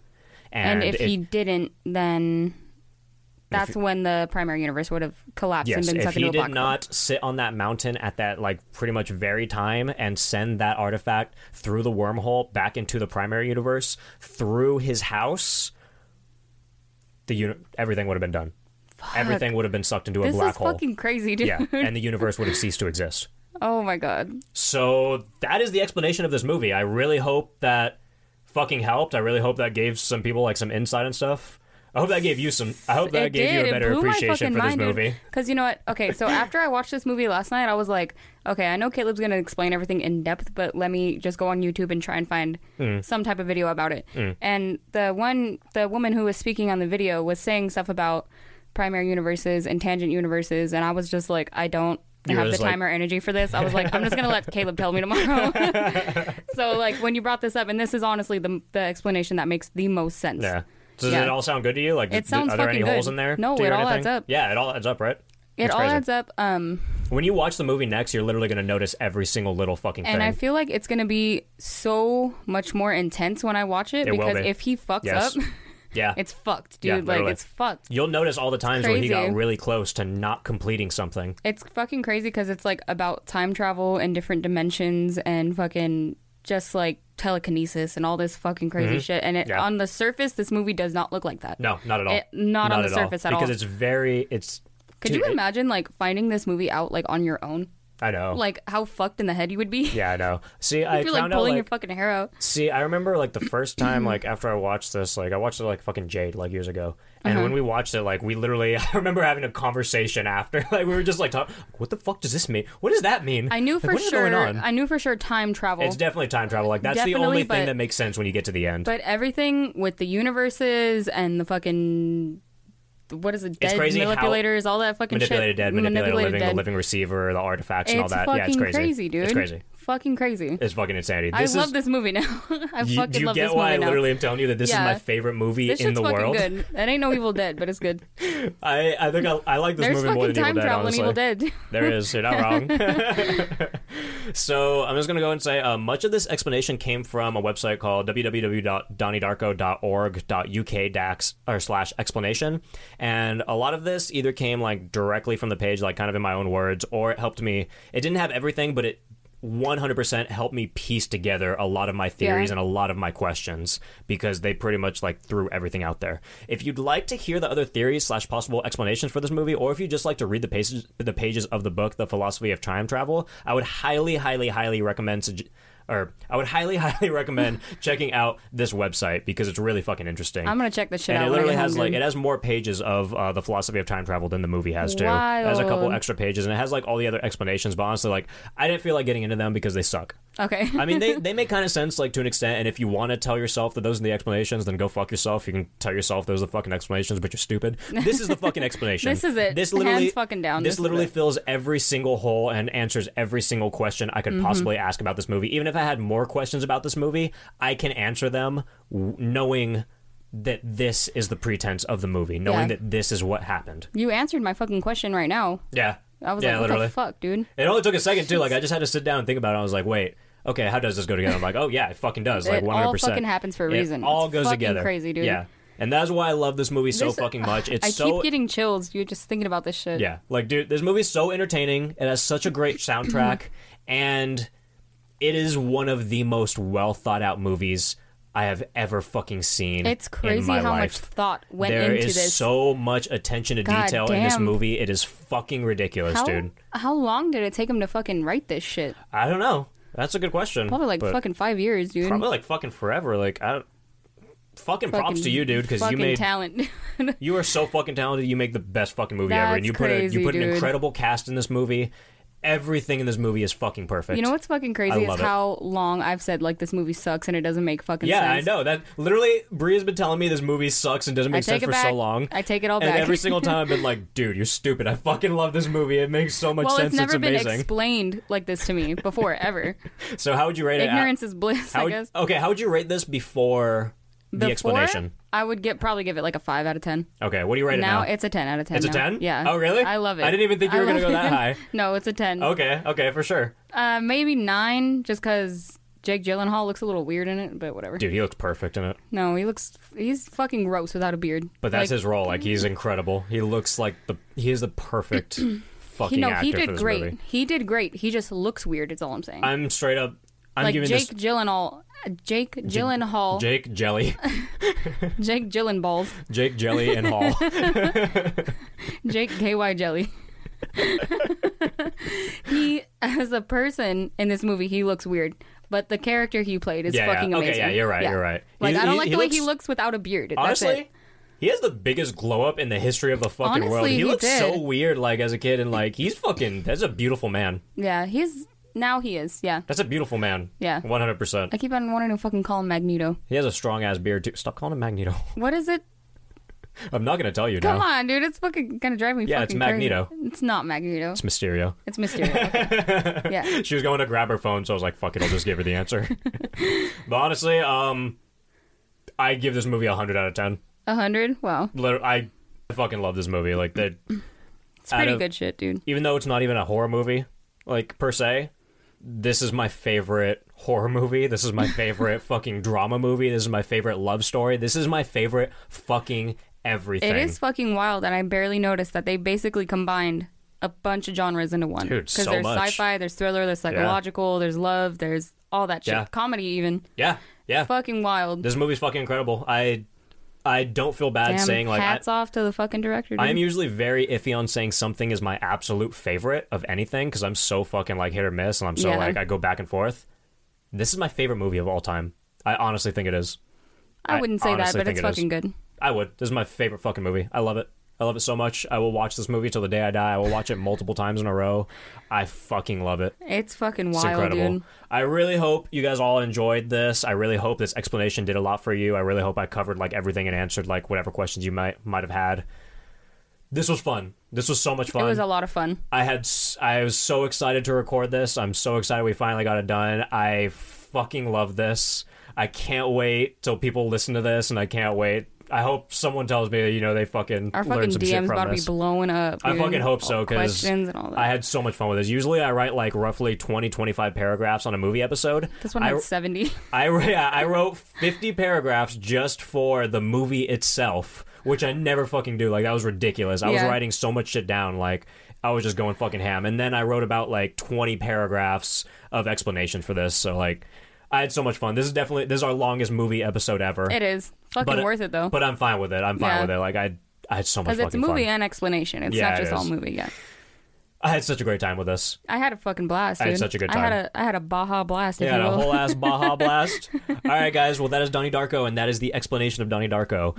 Um, our Patreon is patreon.com slash horror soup. Even if you give us a dollar, I'd be fucking so grateful. I'd probably cry if I'd we. probably cry too. Yeah, our, like our first dollar, I'll probably fucking cry. First dollar, we're gonna frame it like Mr. Krabs. I know. I'll literally fra- frame like the digital print. Like it'll be like you have one patron. And I'm gonna- Patron. I think that's how it's pronounced. It's like- Patron. It's like, is it patron? Patron. I've heard so many people say like patron, Patron is, patronus, is fucking pa- patron, alcohol. Patreon. Okay, so one, some pe- one, our first peewee. I'm gonna, I'm gonna print it out, We're and gonna I'm gonna write, copies. and I'm gonna write one dollar on it and print, put it on our wall in frames, since it's digital money. So and, fucking um, cool. Uh, it, I don't know how soon it's gonna be, but I'm trying to work on stickers. Stickers. Okay. I'm trying to get some stickers with our logo on to start That would on, be and fucking once sick. I get those, I will announce it for sure. And um, with any donation, we're gonna pop plop those on. Of course. I'm gonna send out some stickers to anyone who donates. Stickers, and maybe if donations get up there enough, we can make shirts or something. Oh yeah, we'll do other shit eventually. Shirts, but we're, hats. gonna, we're gonna we're gonna start off with fucking Start it stickers small. for now. 'cause, Definitely start small. Yeah, we're gonna start off with stickers for now. I'm working on them. I don't know exactly when they're gonna be done, but I am working on that. So Okay. we're gonna get some stickers pretty soon. Um, our Instagram is at horror soup. Uh, it's pretty much just my Twitter now, but it's at horror soup sucks. It's literally just It's your fucking Twitter. It is. It is. Like it started out as a podcast Twitter, but literally it's just my Twitter. So if you Just want, make another Twitter. I'm not gonna because I won't go on it, dude. I straight up won't. Like, All right. So realistically, if you want to follow me on Twitter, it's horror soup sucks, and I do post shit about like you know when we post a new episode, like I do say stuff, and I'll post like a picture and whatnot and announce it. Should I plug But- my Twitter? Yeah, go for it. Okay. Hold on, because I don't know how I fucking spelled this shit. Yeah, it's like baked potato something. It's uh B V K E D P O T A T O. There's no underscore. No. Oh, okay.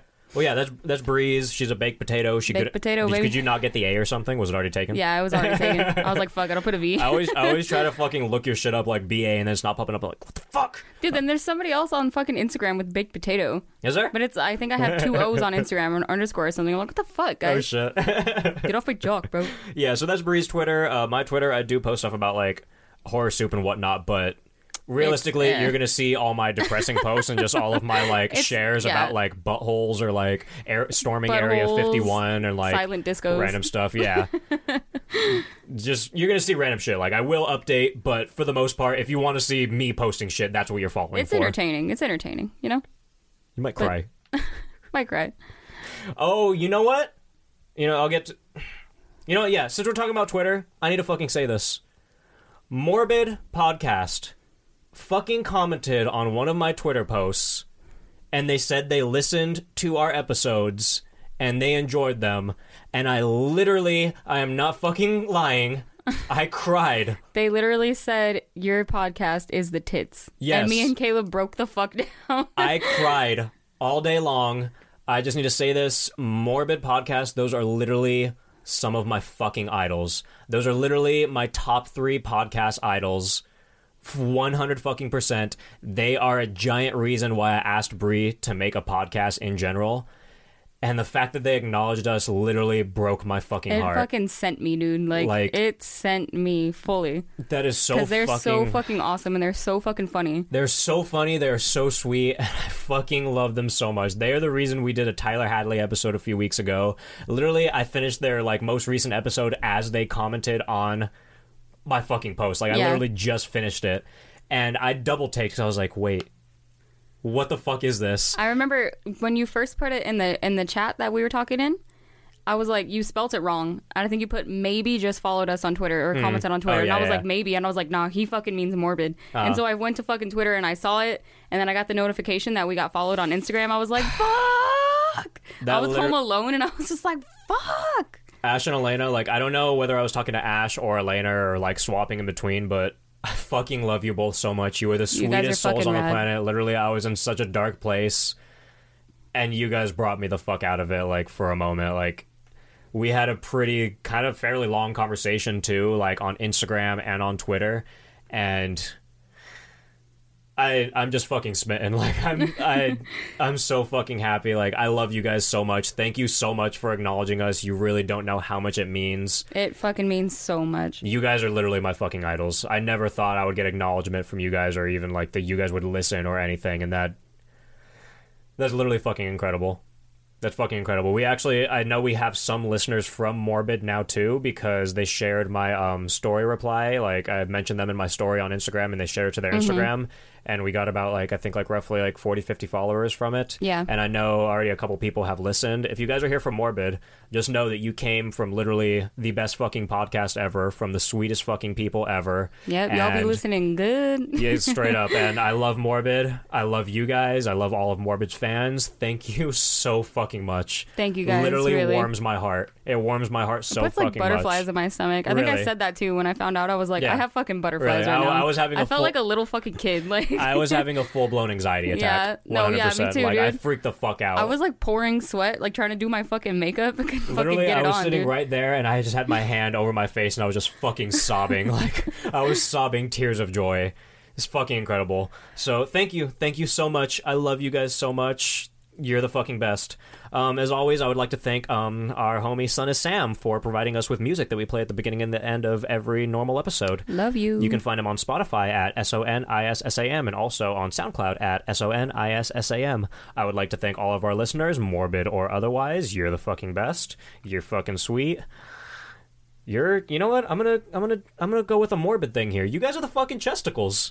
the tits. You guys are the chesticles, 100%. You guys are the fucking best. I love you. Um, I think I already gave my research sources for this episode earlier. So the last thing, um, if you'd like to, I would really love it if you did rate and review us five stars on iTunes. It really means It so much more than you think. so much. Oh, and I'm going to say this too because apparently it seems that a lot of people don't know this. Um, our episodes really go off of like downloads. Mm-hmm. So if it's not too much to ask, if like when you listen to a new episode, if you could download it, it would actually mean like a fucking lot to us because that's pretty much what everything is based off of. Yeah. We get to see all of our downloads. We get to see like even like what state or what country you're in if you download. If you listen, it still supports us tons. Like I still Yeah. like thank you so much. If you listen and you support us, you're still fucking awesome. I still appreciate that tons. But downloads are what we see and that's how we know where people are listening, how many people are listening and whatnot. So if you guys are listening, if you could just like click the little download button on whatever you listen on, whether it's like iHeartRadio, Spotify, iTunes, like fucking Google Play Music, Stitcher, like whatever you're listening on, Be a doll and download. be a doll. Be a we'd, doll. we'd appreciate it tons. And I think that's it. Do you have anything to say, Brie? Uh, no, I'm good.